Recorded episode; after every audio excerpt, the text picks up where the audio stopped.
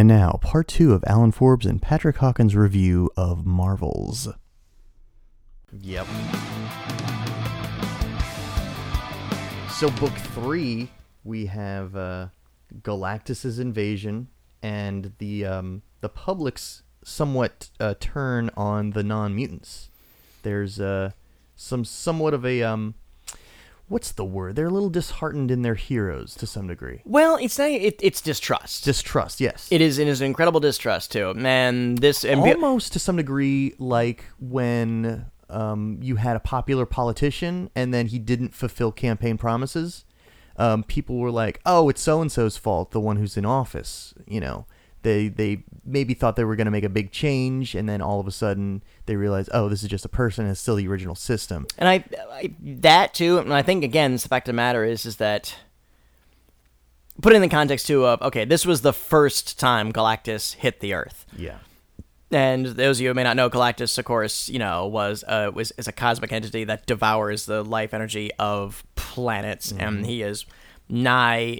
impossible to stop, mm-hmm. and he shows up, and New Yorker's like, oh, wow, oh, okay, well, the Fantastic Four are going to kick his ass, and then they don't. Right. As it happened in the comics, they the, the Fantastic Four got their asses handed back to them, mm-hmm. and then there's, you know, the Silver Surfer, and what happened in that storyline, which, curiously enough, I, I do not worship the first Galactus story as as a lot of people do, mostly mm-hmm. because it's really the Silver Surfer story. Mm-hmm. It really is. In the comic, you know, the Silver Surfer comes on down. Oh, this planet will be nice for my Master Galactus to eat. And right. then the Fantastic Four are kind of like trying to figure out what to do. And then Alicia convinces the Silver Surfer that humanity is worth saving. Yeah.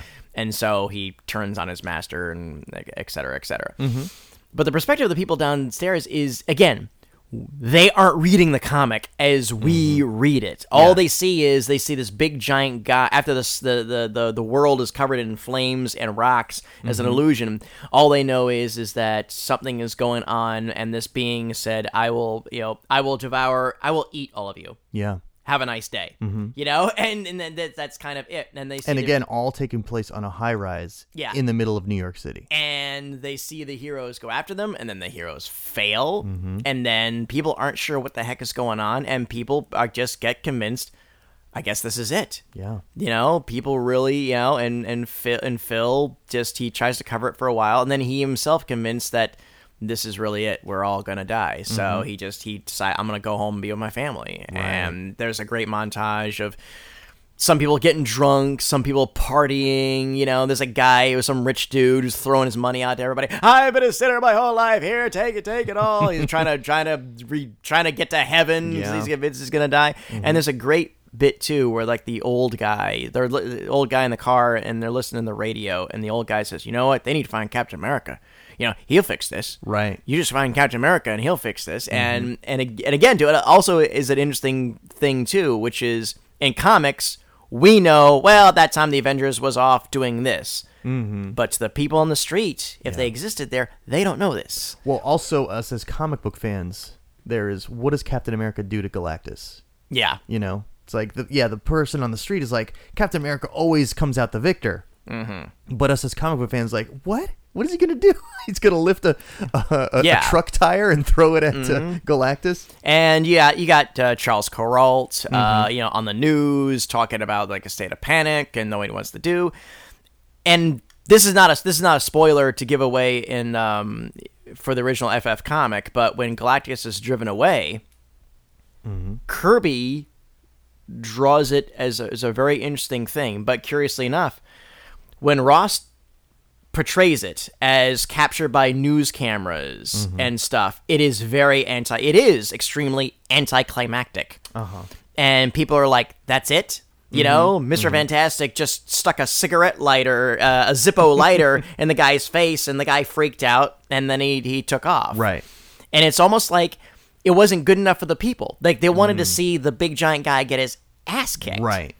Yeah, and it was unsatisfying. Although I, I geeked hard. Um, this when when the second time when the Fantastic Four attack him, and when Galactus is about ready to activate his machine to start driving through, they're like, "This is it, we're gonna die." Yeah, and they're like, and then it shows the thing on the roof of it smashing it. Mm-hmm. I love that panel. Yeah, because everybody is like, because there's a the guys like people are like, go, go, go, you right, know, right. and they're they're cheering the thing mm-hmm. that they established was not a popular member of the Fantastic Four because he was ugly and hideous, right? And um, it's it's it's heroism because it's like mm-hmm. it's it's a great it's a great deal. Uh, it adds great gravitas because it really reminds you that the Fantastic Four were trying to save the planet, right? And that that the the thing because yeah, all was lost, and the yes. thing was a, a glimmer of hope. Yes. It was that thing showed that Galactus wasn't completely invulnerable. Yes. Because he whacks him in the face, he knocks him off the building. Yep. So it's like, oh, the tide is turning. Yeah. The tide's not really turning. No, it doesn't. But uh, but it was that glimmer of hope in the middle of the uh, the the Doomsday event. Mm-hmm. And again, uh, when we when you read the regular comics and the the villain, you know, like interrupting the T V show, saying, you know, ah, I will destroy the world at midnight. Mm-hmm. It gets commonplace for us, but again, right. the great thing about the series is is that it really it re it resets the emotional, I think, weight to comic book stories, mm-hmm. and it it's it's hard to maintain the rare comic book stories, but it does kind of remind you, hey, if this stuff really happens, mm-hmm. this is kind of what people like me and you would probably we'd be in this position. Right. We wouldn't be up there saying, all right, well, this is what we could try to do, or whatever. We're not going to be Phil Coulson, come up with ideas yeah. on how to do this. We're going to be like, well, well it, do you, you want to get drunk or do you want to screw? Em, we got emotions, ten minutes left until the world ends. Emotions run wild, and mm-hmm. and things that you would say and do without those emotions in play happen. Mm-hmm.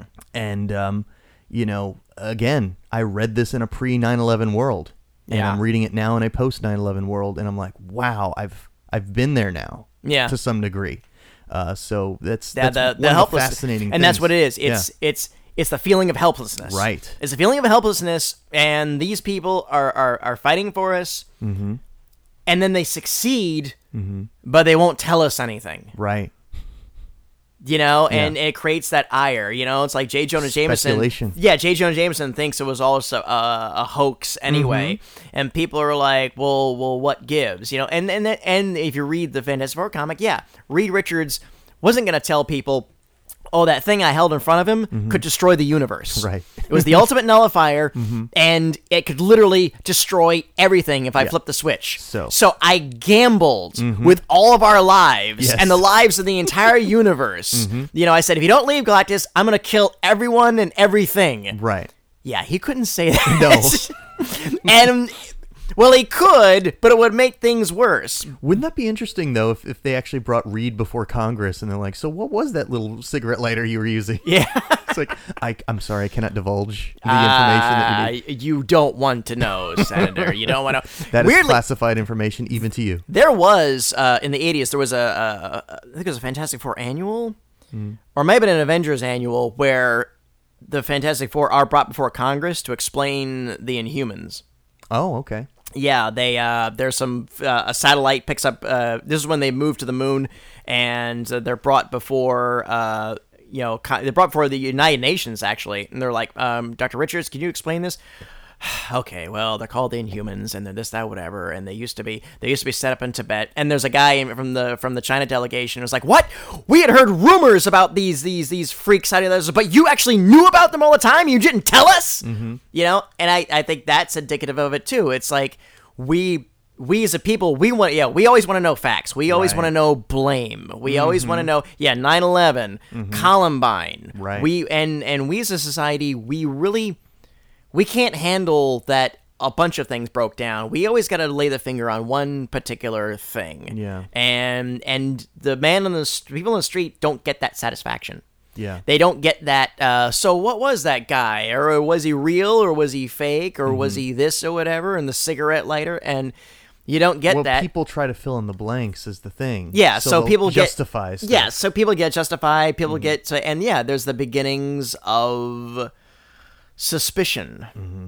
you know. And speaking of which, back to the story is um, Phil's very upset with all these people that are kind of blaming the superheroes who are basically our saviors, mm-hmm. and then the backdrop uh, towards the, towards the end of the story is Peter Parker selling uh, photos of Spider-Man depicting him as a villain to to placate J. Jonah Jameson. Oh, yeah. And Phil Sheldon's like, what a little punk. Oh, yeah. He hates Peter Parker. Peter Parker's like, hey, J J, I got some new pictures. They'll make Spider-Man look terrible. Like, and there's a great, very Ditko-esque picture of, of, of Ross does of Jameson, like, leering over yes. the pictures, like, sneering, like, ah, these are great, Parker. Yeah.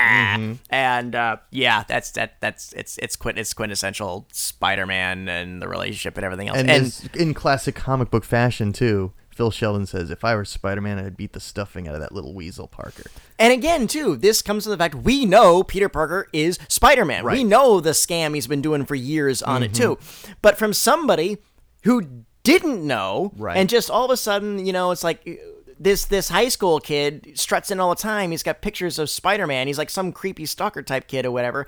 And yeah, he is weaselly and he is he's arrogant a, and he is a punk, opportunistic, profiteering. Yeah, kid. yeah, yeah. If you re- if you if you didn't know better and mm-hmm. you looked at Peter Parker from an again from an outsider's man on the street perspective, sure. somebody just doesn't who doesn't know any better. Mm-hmm. Phil's assessment of him is dead on perfect. Right. If, and you, the way if you're way, siding with Spider-Man, absolutely. And the way Peter struts on in, he's always like, hey, Jameson got some pictures that make him look awful, you know? But we don't know. Deep inside, Peter is like, oh, Skinflint, if he only knew, you know?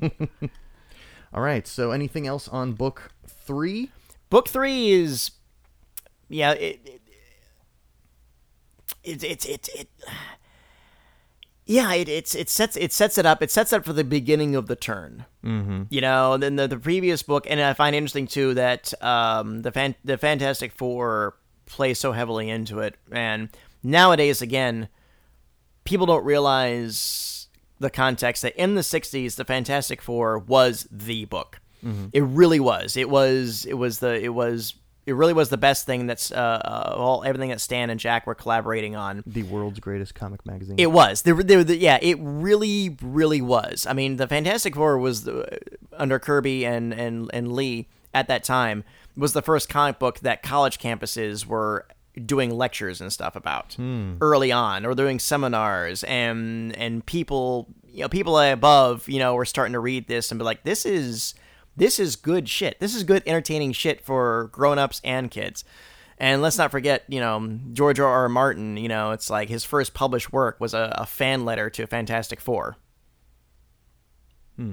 And I believe issue seventy-eight or something like that. It's like, mm-hmm. like Dear Marvel Bullpen. I really enjoyed oh, that. Yeah. Yes. The guy, yeah, the guy, yeah, the guy, yeah, the guy who did, you know, like Game, Game of, of Thrones. Thrones. He wrote a as a kid. Letter. Well, yeah, he he was he was a fan of this stuff. Mm-hmm. So that's it. And again, too, over the years, of course, you know, popularity rises and falls, and then in the seventies, eighties became X-Men, and then in the nineties, nothing made sense because it was all mm-hmm. Image.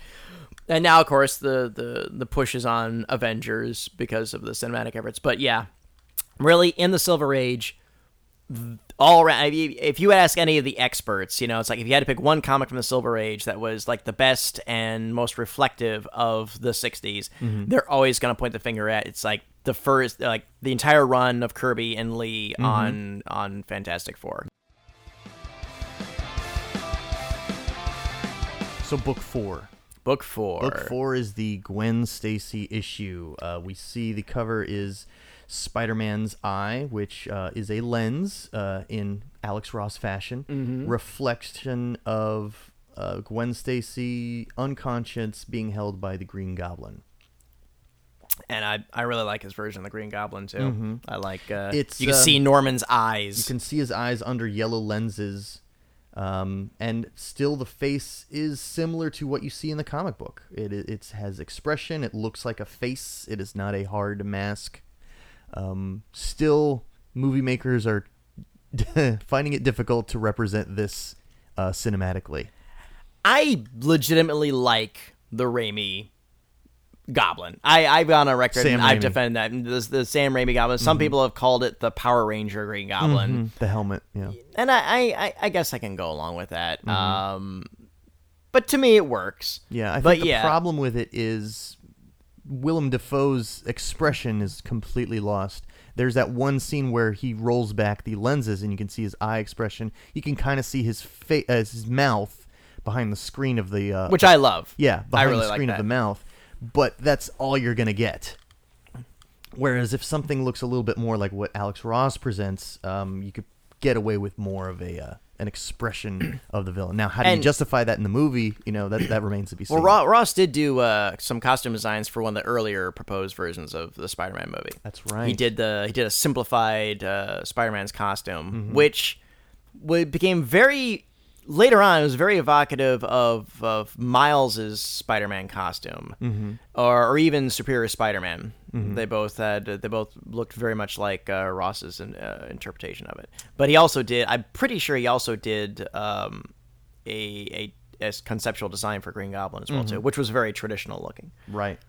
So book four, we have. Book four is interesting because it it it's kind of the the tail end of the sixties and mm-hmm. the early beginnings of what we knew to be the seventies. Yeah. We have. Um...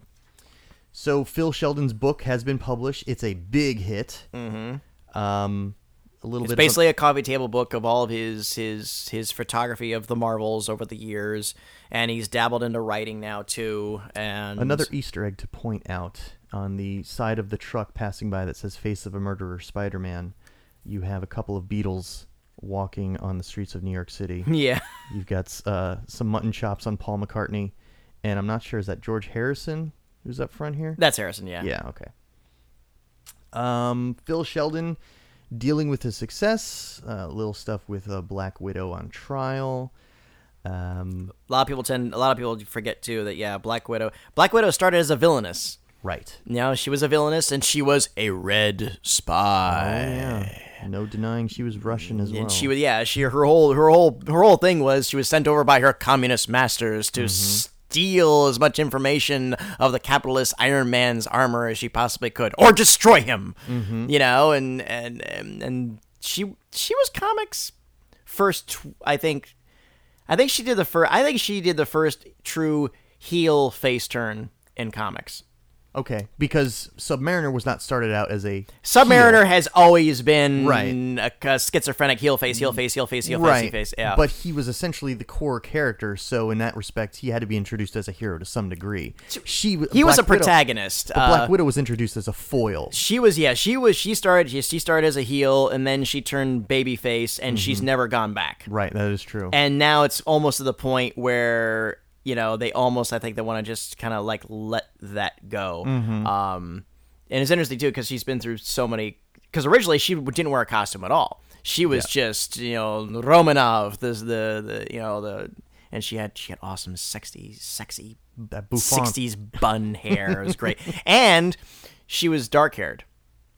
Okay, yeah, that's She was right. dark-haired, and then I guess her natural color is red or something to that effect. I don't know, it's mm-hmm. never really adequately shown. But yeah, the whole point of the matter is is that she was she was on trial and stuff. And then they they experimented with her um, in little backups. Uh, Marvel in the in the late sixties had a bunch of various Marvel Super Action, which was like the first pa- first like sixteen pages would be a Khazar story, mm-hmm. and then the second sixteen pages would be Black Widow, or even solo stories with Doctor Doom, which were actually really freaking good. Mm. Yeah, it was like Red Skull would take over Latveria when he was away, or something cockamamie like that, mm-hmm. and he would like kick Red Skull out of Latveria and stuff. And it's, it's... the uh, the crux of this story is the death of Captain uh, Police Captain Stacy. Yes. During a fight with uh, Doctor Octopus and Spider-Man. Which was a a, a turning point in uh, in Spider-Man two. Um, people don't realize it now, but yeah, Captain Gwen Stacy was a very, very interesting and important character to, to Peter Parker's life. He became he became a new Uncle Ben to Peter. Mm-hmm. And and it could almost be argued that Peter really wasn't dating Gwen as much as... He was with her so he could just hang out with Captain Stacy, who was just the archetypal, level-headed, nice guy. Mm-hmm. I mean, he smoked a pipe. He was very he was a police captain, and you could get the idea they could kick ass, but he was very not like the other police. He, he was not a New York cop as you would have envisioned him in this late sixties, early seventies. Mm-hmm. He was very thoughtful. He was very open-minded. You know, even J. Jonah Jameson at his funeral said he was a little too liberal for my tastes, but damn it, Robbie, he was a good man. Mm-hmm. And Spider-Man's gonna pay for killing him, you know? And and and, and And yeah, when he when he when he passed away, Peter was was devastated. Yeah. And yet another thing too, it's um we now have the Amazing Spider-Man movies that have been out. Uh, Dennis Leary portrays this character. Mm-hmm. So again, for for the layman, for the person who doesn't read comic books, well, have you seen Amazing Spider-Man? Because it's Dennis Leary's character. That's yeah. the one we're talking about dying. And now we're we're interviewing the Emma Stone character and, it, and, and it, her it, take it, on it. And it and it was curious, too, because in, in the comics at the time, too, it looked like they were leading towards a new status quo for Spider-Man where, okay, Gwen Stacy is going to be his girlfriend, mm-hmm. and Captain Stacy is basically going to be his Commissioner Gordon. Because mm. as Spider-Man, he would get like help and assistance or information from him, mm-hmm. and then as Peter, he would kind of get that fatherly sort of influence that maybe he was still, for lack of a better term, maybe yearning for or whatever. Mm-hmm. And then, in true Spider-Man fashion, the rug kind of got pulled out. Yeah. And, you know, he, he died. And again, too, he was, as Spider-Man always is, he was blamed for it. Mm-hmm. And the great thing about this, too, is that the public and everybody is blaming Spider-Man for his death because he happened to be there. And Phil Sheldon is like, he's trying to get to the bottom of it. And Spider-Man, just like he is to the Marvel person on the street, is an enigma even to Phil. Mm-hmm.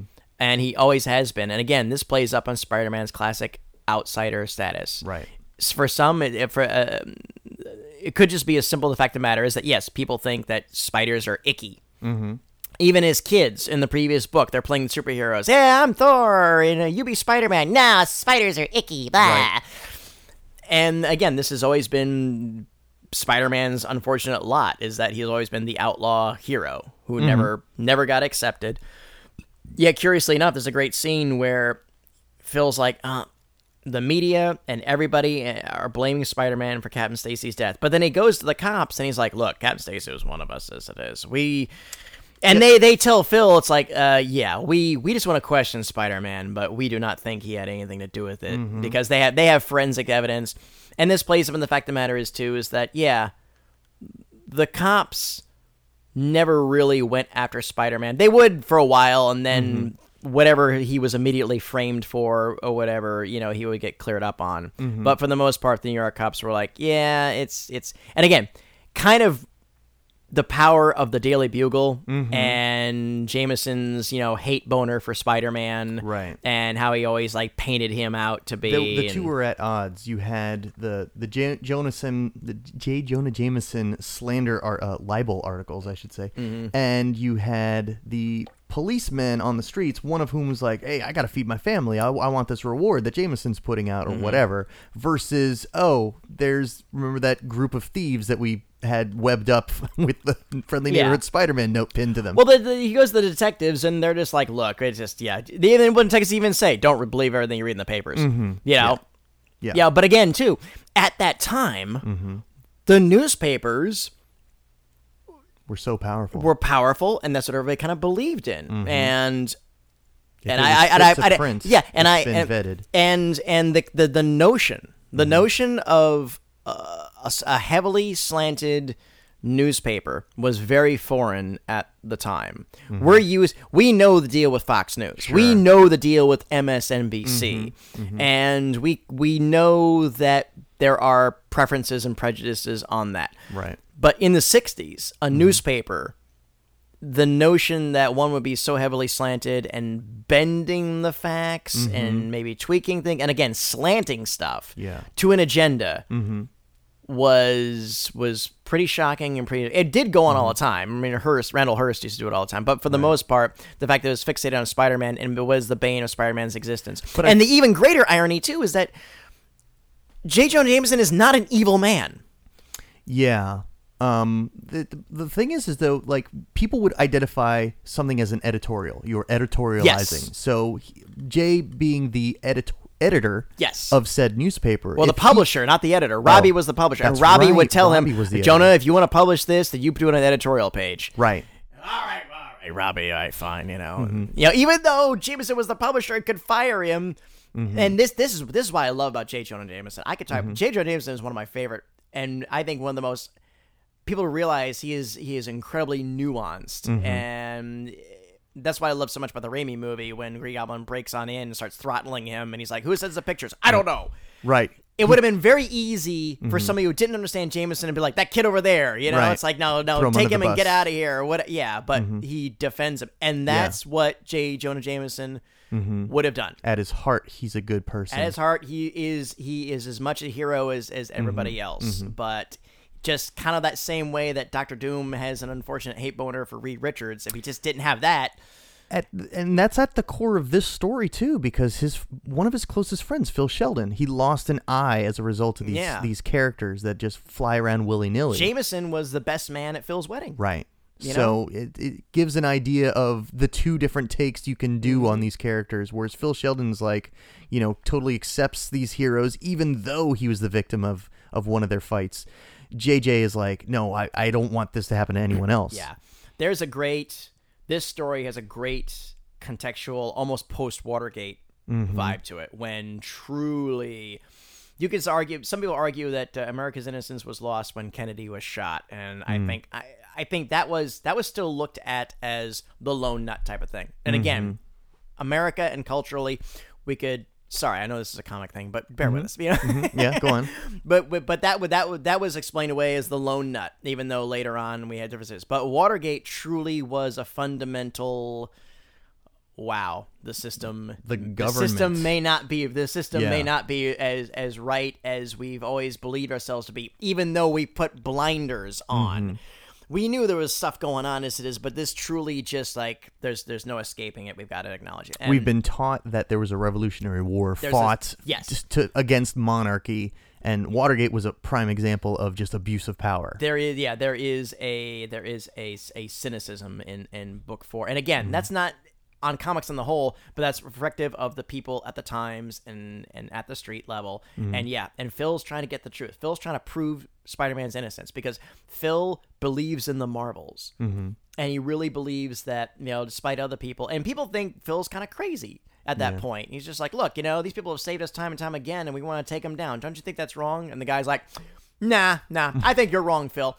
And this, I think, is really the crux of the whole story, is that, yes, people are like that. People are not, I won't say that they're not good, but I think this story does a really good job of of kind of capturing humanity, which is we're only as good as our circumstances. Mm-hmm. You know, when we have food and shelter and and the odd piece of ass every now and again, okay, we're pretty content, and we mm-hmm. can be charitable, and we can be forgiving. Right. Um, but take that away. But take that away, and then and we gonna, can really you're gonna blame the person that took yes. it away from you. Or also too, we can eventually become jealous and yeah. envious and distrustful, and yeah. and I think that's that's the deal of it too. Phil is not crazy, right? Everybody else is just um, a mass too cool for school cynic, mm-hmm. and Phil is almost Phil and Phil's kind of looked at as the geek of, oh god, you want a happy ending for everything, don't you? Whatever. Mm-hmm. Um, and I think that that's in some ways is the crux of the story, but mm-hmm. uh, but yeah, he he goes on, and then I love the scene when he interviews Doc Ock in jail. Yeah. And Doc Ock is just, he tells him he killed Captain Stacy, but he doesn't. But he doesn't actually. Yeah, he just kind of like, like, like, I never lose control. I never do this. You know, don't try to match wits with me, photographer, you know? And it's it's a great bit. And there's also little bits, too. Like, he he interviews uh, Luke Cage, the hero yes. for hire, this new hero. Mm-hmm. And, um...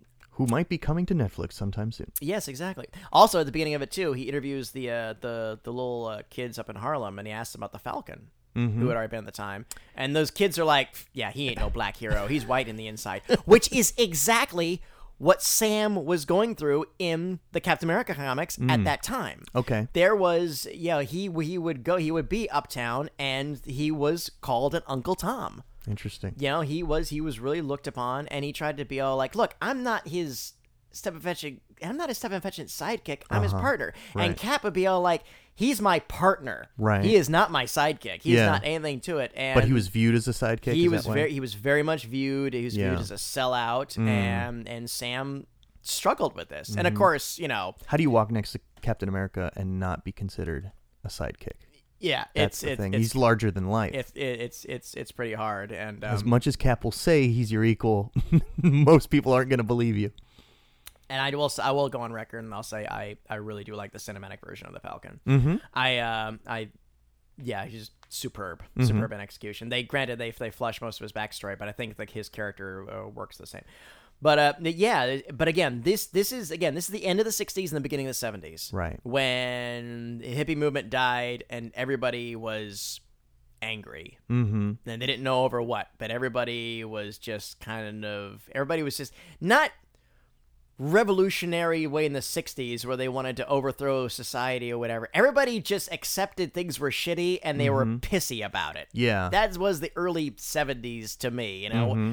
And that's why I joke around. I say like, well, you know, disco kind of saved the world. because it had because no political it, affiliation. It had no political affiliation. And it was like, hey, music, let's dance. Mm-hmm. Come on, screw it. Let's have some fun, yeah. you know? And white people started dancing and then, you know, it, it, everything cooled off. So Doc Ock somewhat admits to the killing of Captain Stacy, leading Phil to interview the daughter of Captain Stacy, which in the comic books is a huge character, Gwen Stacy. Uh, in the movie, she's portrayed by Emma Stone. Um, they talk and talk. It's an interesting depiction of Gwen Stacy as this beautiful and innocent uh, and and just lover of life uh, character. This redeemed Gwen Stacy for me okay. so much. So you weren't a big Gwen fan? No, I I thought she was mawkish. Mm-hmm. I thought she was she had no personality in my opinion. Mm-hmm. She was very pretty, mm-hmm. but I thought she was vapid. Not. Not in a in a stupid sort of sense, but she just wasn't interesting to me. Okay, because and it's contrasted with Mary Jane Watson. There was a little bit of that. Now, people don't understand, Mary Jane Watson was around at the time, too. Mm-hmm. But people don't understand, Mary Jane Watson was, uh, was a complete bitch. okay. She, yeah, people don't understand, too. They think that they're together now. But Mary Jane Watson was Lucy to mm-hmm. Peter Parker's Charlie Brown. Oh, okay. She was she was kind of there. Mm-hmm. She kind of she semi flirted with him, but she flirted with everybody. Okay. She was not that she was in a slutty sort of way, but mm-hmm. but she she was she was the one that would say, "Hey everybody, let's go uptown to this club," and then would ditch you, you know. Not whether she would just say, "Oh, this place is boring. Let's go. Where's Peter? Who cares?" You know, mm. that that that was Mary Jane. Okay. I mean, it wasn't it wasn't wasn't that she was like out to get you or everything. Mm-hmm. It's just that she didn't think of other she, people. No, she did not. Interesting. She really, really did not. Mm-hmm. And and Peter called her out on this, like in the seventies. Uh, hmm. Actually, called her out on it after when when Gwen Stacy like died, and right. when Gwen died, it actually turned a point in Mary Jane Watson. Mm-hmm. Um, Roger Stern, one of my favorite cape writers of all time, and he would later go on to collaborate with Busiek on the sequel to Marvels. Mm-hmm. He always said, Gwen was the girl Peter was supposed to marry. Mm-hmm. And that's, I think that's the only thing that I, I, I differentiate him on. Maybe in the sense that she was safe. I don't mm-hmm. know. To me, she just, she was very pretty. She's very sweet. She's very innocent. But to me, and it could just be my own projections, she's not somebody that I would want to spend the rest of my life with. And also, too, she was kind of used as whenever some shit would go down, Peter would be like, I got changed to Spider-Man. She, Gwen would always be, no, Peter, don't leave me. I'm scared. Right. And when Captain Stacy died, of course, she blamed Spider-Man for that. And she's mm. I hate Spider-Man. Every time something bad happens, he's around or whatever. And, mm-hmm. and it seemed like she she was there to make Peter's life miserable, mm. you know, and, and and and not even this the way that you could argue that Aunt May's job was to do that too. It's like, oh no, I gotta get the medicine to Aunt May. Oh mm-hmm. no, another heart attack. I just good lord, you know. But, and uh, she also hated that dreadful Spider-Man. Yes, yes, she and she did. Also had a thing for Otto Octavius. Yeah, well, we'll go into that later, but uh, I, but yeah, there's just. And again, too, when I really began reading comics, Gwen was already dead. So all mm-hmm. my exposure to Me her too. was was in the reprints and right. stuff like that. And I think the third story I ever read about Gwen Stacy was the it was the issue when when she dies. Mm. So it's just kind of like when I when I really started reading Spider-Man, Mary Jane was the closest thing to you kind of had to a girlfriend, but it was really more of a friends, not even mm-hmm. a friend with benefits. It was like a friend with flirtation mm-hmm. that they had. Yeah. So, uh, but she was a bit of a ball buster mm-hmm. even then. But um, yeah, yeah. It's it's uh, so so basically. So getting back to this, so they you... pre- they present her in a way that okay, I could see why people would think that that, that she's attractive. Mm-hmm. Yes, because you know what, I look uh, look at her in this and be all like, you know what, she's very she's very sweet.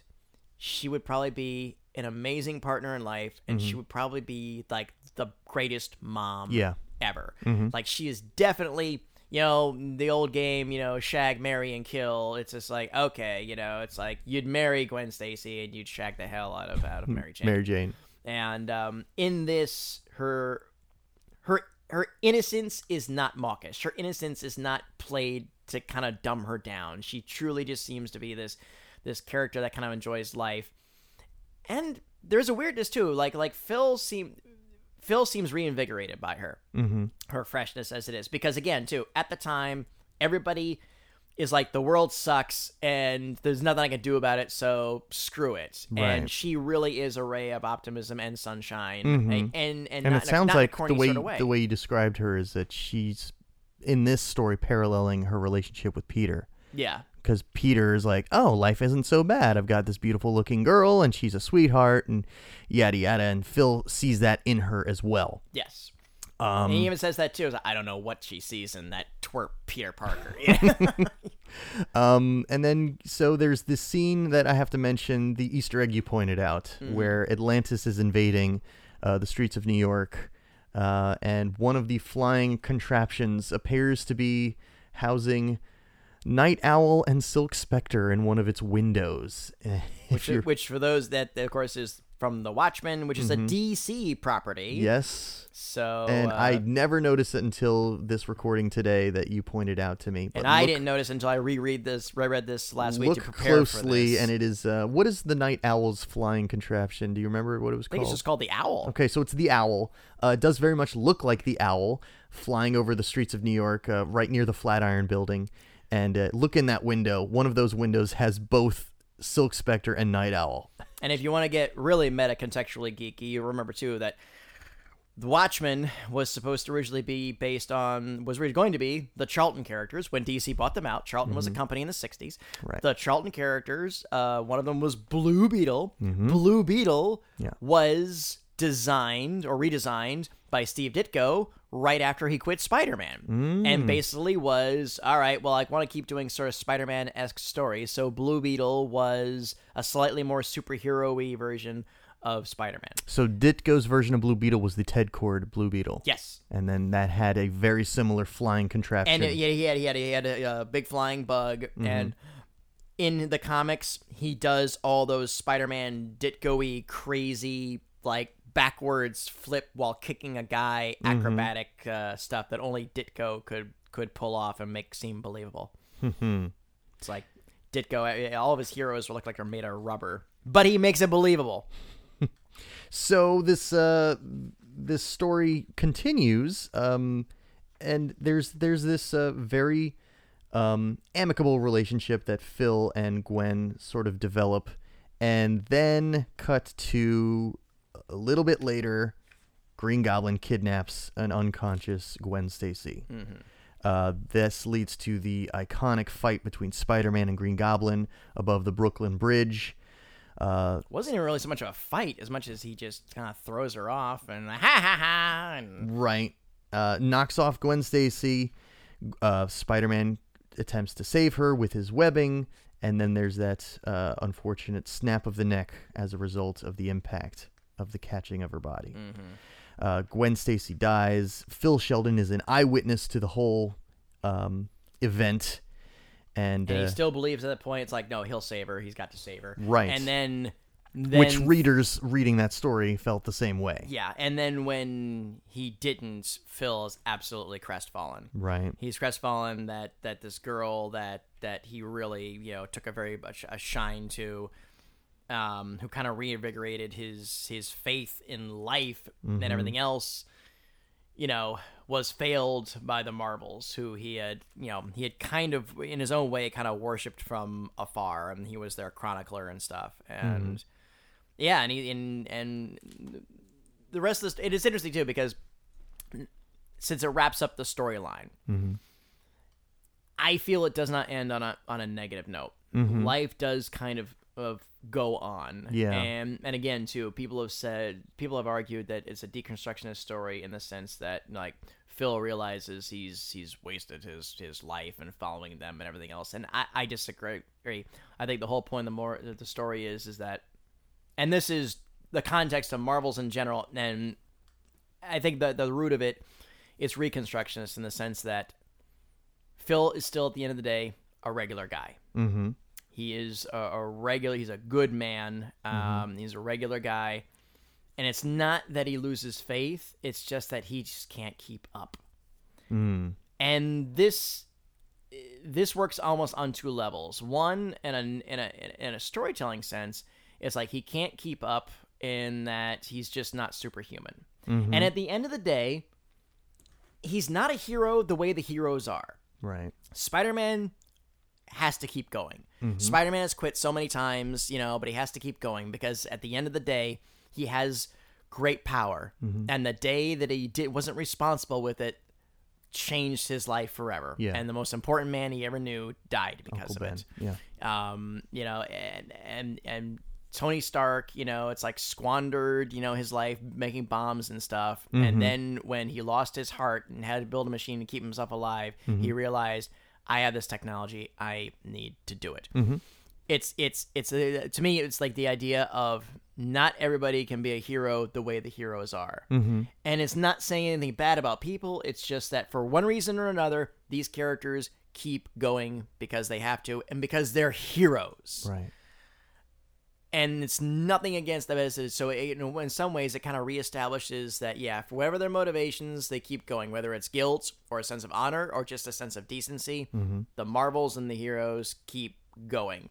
Phil is just a regular guy, and he's like, wow, I just can't keep up with you guys. I tried for a long time as it is, but uh, I think I think this is where I'm just going to have to check out. Yeah. Now, on a meta-contextual level, mm-hmm. you could argue Phil is the fan. Phil is the comic book reader. Mm-hmm. And for a lot of people at that, I know for a lot of people at the time, guys who were still like in college age and in their twenties still reading comics, which was something that people didn't do back then. But again, mm-hmm. Silver Age Marvel Comics got college students interested in still reading this stuff. Yeah. For a lot of people, Gwen Stacy's death kind of was a stopping point. Mm-hmm. Um, And again, some for some people it was, and there have been various other stopping points in history where some people have said, you know what, I just can't keep up because it's just it's it's too crazy. Sure. You know, for me at D C, it was New fifty-two. It mm-hmm. was just like a point of I still read them, mm-hmm. but my emotional connection to it, yeah, uh, it's not even like severed. It's just literally it was just like, you know what, I'm I'm getting off the bus here. Yeah, I you feel know? the same way. Yeah, it's just it's just like, you know what, you're stopping the bus and oh, we're gonna bring this new stuff, people. You know what? While you're bringing people to the front door, I'm just gonna quietly walk out mm-hmm. the back door, yeah. and the bus will move on. And I'll mm-hmm. if it's that important, I'll catch it when it comes around right. again. But this is where I get off. Yeah, I've moved more towards an episodic view of comic books after the New fifty-two, and potentially now with Marvel if they're gonna redo the the continuity as well. Because before, especially in our heyday of collecting and reading, it was oh, this is crossing over with this comic. I want to learn more about that character yeah. and this and that and this and that. Well, I gotta get that. If you're gonna out. wipe out continuity, I was like, well, then what am I investing in? Yeah.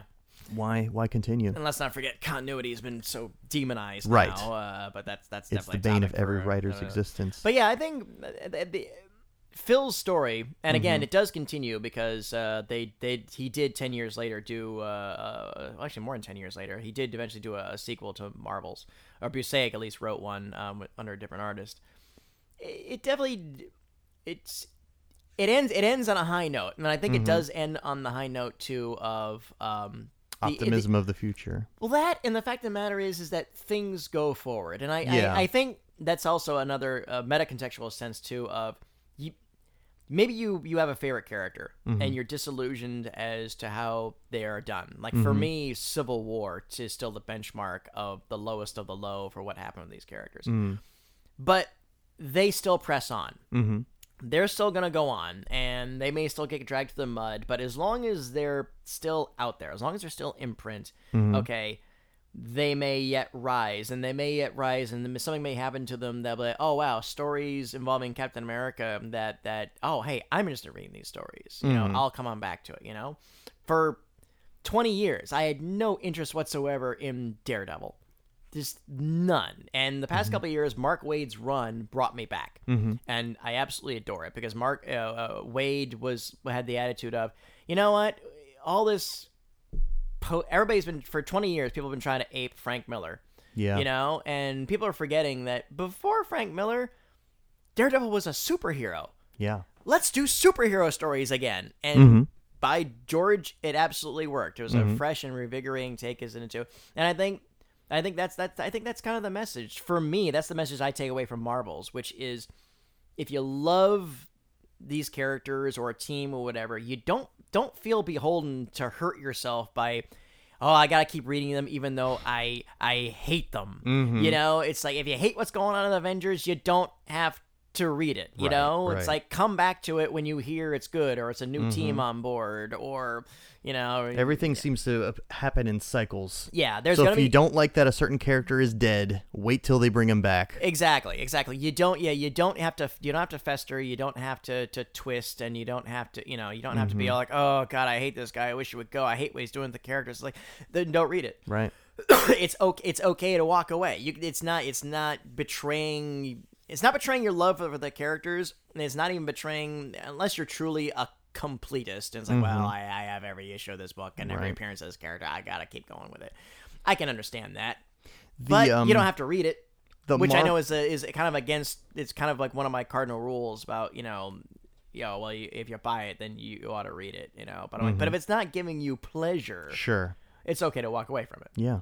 The um the Marvel story in of itself ends with uh, Phil just randomly picking out a paperboy to take a photo with, and um Uh, it's a little bit of a dated reference since it was written in the mid nineties. Yeah, yeah. But, I, it's um, weird because I, I did not know because I was not reading the the I was not reading the book mm-hmm. because it was very, very, very nineties. Yeah, I did like that run of Ghost Rider, but uh, to to let you know that you don't. I know. I wasn't gonna give it away, but uh, okay. I'll give it away. I'll give it away. It's got you got to know because we're reviewing it. Right. Spoilers up the yin yang in this episode. We're we're going through well, everything. We so. talked about the original comics that they spun off from. We're not talking about necessarily giving away details of Phil's right. reactions. But I think the the point of this interaction is from Phil's perspective. This yeah. is just a nice young ordinary kid, and at the time, he's absolutely right. He is. Mm. Nothing special about him. Yeah. He will grow up to eventually get the powers of Ghost Rider and become the second Ghost Rider.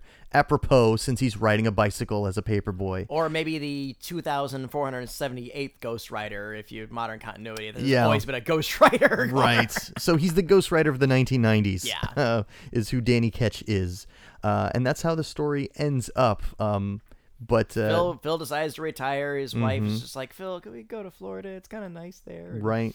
And he finally's just like, oh, good Lord. I've, I have. And again, a, a metaphor for modern comic book collectors is stuff, too. His wife has tolerated his passion and his hobby and everything on else. And uh, he's finally like, you know what? I You've dealt with my, my nerdiness in this. Yes, I do owe you a, a, a nice retirement in Florida. Yeah. You know. Yeah, I, I owe you this. You've tolerated my nonsense for so too long.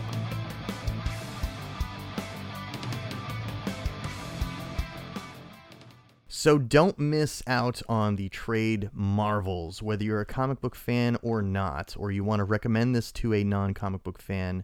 It's uh, for just about everyone, ex- especially with the accessibility of the Marvel Cinematic Universe today. Uh, I think... Uh, Anyone can get a kick out of this. Check out the trades. Check out in the back of the trade. You've got a lot of the uh, the photo references and such. I just flipping through these um, rough sketches. Look, there's a there's a Iron Man using his repulsor rays as stabilizers, which I had not seen until yeah. the uh, Marvel movie. Mm-hmm. So uh, there's a lot of stuff to check out and appreciate in a post Marvel Cinematic Universe world. It's just, uh, yeah. I mean, it's it's a it's a delightful read. It's an it, it's it's an interesting read. Mm-hmm. Um, and it in the nineties when things kind of hit the fan, it was to me as a, as a longtime collector, it was definitely a, a breath of fresh air. Yeah. Um, just in terms of it acknowledged the history, and again too the the miracle of Marvels was just. Doing it at the time mm-hmm. and doing it as a period piece. And yeah. comics have always been driven by trying to appeal to the fourteen to twenty-two year old mentality. Mm-hmm. And history is not really one of their strong points. Um, and that's what just makes this like so much more miraculous. I mean, yeah. it was, it was amazing that it got published at all. Mm-hmm. And, and of course it became a huge hit. But again, li- like most great things, mm-hmm. the people approving it were scared crapless. Yeah. They're like, I don't, I don't, I don't know, George, can't you call it like Space War instead? Mm. uh, you know, Star Wars sounds too much like Star Trek, and Star Trek got canceled. Yeah. So, yeah. Can't have that. Yo, you know, a, a point for years mm-hmm. before the Keaton Batman movie. Mm-hmm. Literally in in the in the in the late seventies, early eighties, they tried to get a Batman and Robin movie made, mm-hmm. and one Warner Brothers executive literally turned it down, was because look. We, We made a movie called Robin and Marion, which was a Sean Connery, um, uh, uh, a Sean Connery a Robin, uh, Hood. Robin Hood movie, yeah. um, a very good one at that. Uh-huh. Um, it's kind of like the Dark Knight of uh, Robin movies, but uh, it's like like we made a movie called Robin and and Marion, and it was a disaster. So, and that was the reason for, for not, not greenlighting a Batman and Robin movie, just based on the fact that had Robin, Incredible. the word Robin in the title. Amazing. And that that's that's that's what yeah that that's what it will continuously amazes me about, you know, the things that we look back on now in pop culture and stuff. They're like, well, of course that was magnificent and that was a success, and mm-hmm. it's just like, wow, that just, you know, just uh, the flap of an of an of a, of a butterfly's wings could have changed the universe, mm-hmm. and that had never never come true. Right. All right. Well, thanks for listening to us, and thanks for having me uh, having me on again. This sure, was a, this my, was a treat as my always. Pleasure. I'm glad you could be a part of an excellent, excellent trade. Uh, it is it is receiving my highest recommendation. And again, there is there is a, a sequel to this. Mm-hmm. Uh, we will go into that uh, in, in a future date. Um, mm-hmm. Like I said, it's a different artist, but um, Phil's story continues.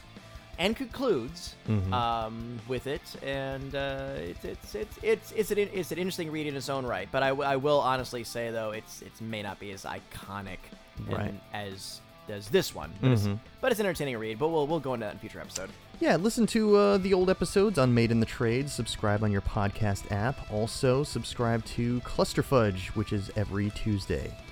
And also, I got my own uh, page called Come Get Some, uh, some being the symbol Sigma, and uh, soon to be a webcast series, uh, hopefully debuting in, I'll say late summer, but I'm hoping for midsummer. Midsummer and uh, of host, of this, host of this show, uh, Mister Forbes, will be one of my uh, rotating uh, panelists on the show. Fantastic. I'll, I'll gladly do it. Mm. All right. So, I hope so. I just called you out on it. I know. Your show. Now you're going to be on my show. Oh, what? You said you would be on your I, podcast. Er, yeah. Uh, what? Okay. Take care. Bye.